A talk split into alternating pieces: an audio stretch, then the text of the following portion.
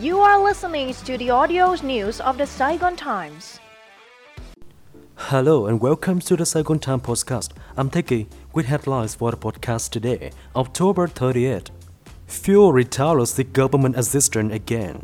Fuel retailers are seeking assistance from the government and the Ministry of Finance due to a significant reduction in commissions provided by major fuel trading companies. On behalf of multiple fuel retailers, Giang Chấn Tây, director of Bội Ngọc LLC in Trà Vinh, wrote to Prime Minister Phạm Minh Chính on October 27, presented the financial difficulties they are facing as a result of major fuel trading companies offering no commission. Fuel retailers are burdened with covering expenses for electricity, water, salaries, losses, repairs, and loan interest, but have no commission, he argued. According to Decree 95 and Circular 104 of the Ministry of Finance, fixed costs in gasoline and oil trading include all expenses, which are used to determine the base price of fuel, including both wholesale and retail companies.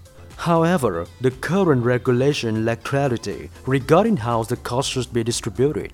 This has led to a situation where retail businesses often receive reduced commissions or even no commission at all.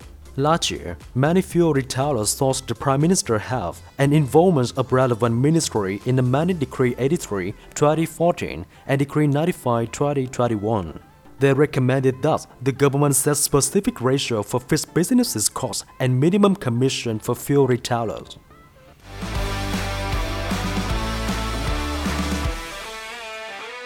Vietnam's CFDI businesses success is it on. Prime Minister Phạm Minh Chính said Vietnam is committed to fostering a favorable environment for foreign investment and views the successes of international firms as integral to its own development. Speaking at a recent meeting with Guy Bradley, chairman of John Swire & Sons Limited, in Hanoi, Prime Minister Chính stressed that the government protects and upholds the rights and legitimate interests of foreign investors. The Prime Minister commended the UK headquarter company efforts to increase its investment in Vietnam. He urged the firms to broaden its operation across several fields, including aviation, trade, logistics, real estate, and healthcare. Bradley highlighted his company's commitments to promoting sustainable development, green growth, and circular economy in Vietnam. The group has plans to expand its investment, especially in aviation and healthcare.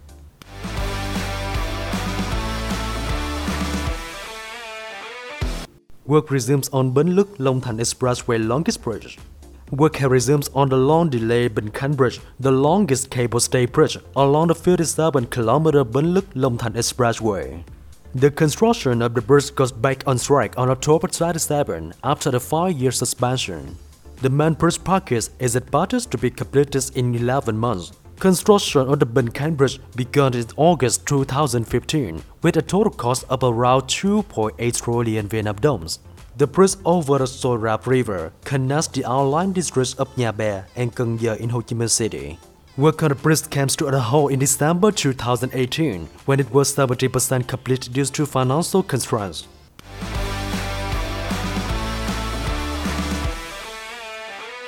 Bamboo Airways suspends certain international services. Bamboo Airways has suspended several international services to Asian and European destinations.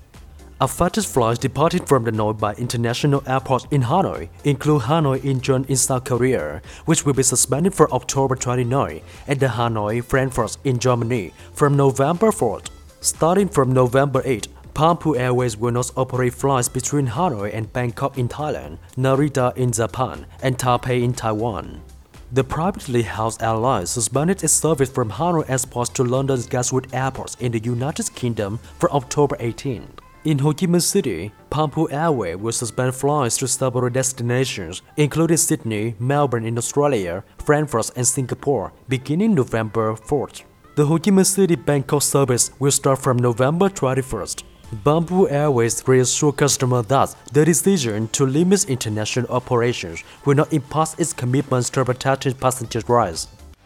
And that's all from us for now. Thank you and see you in the next podcast.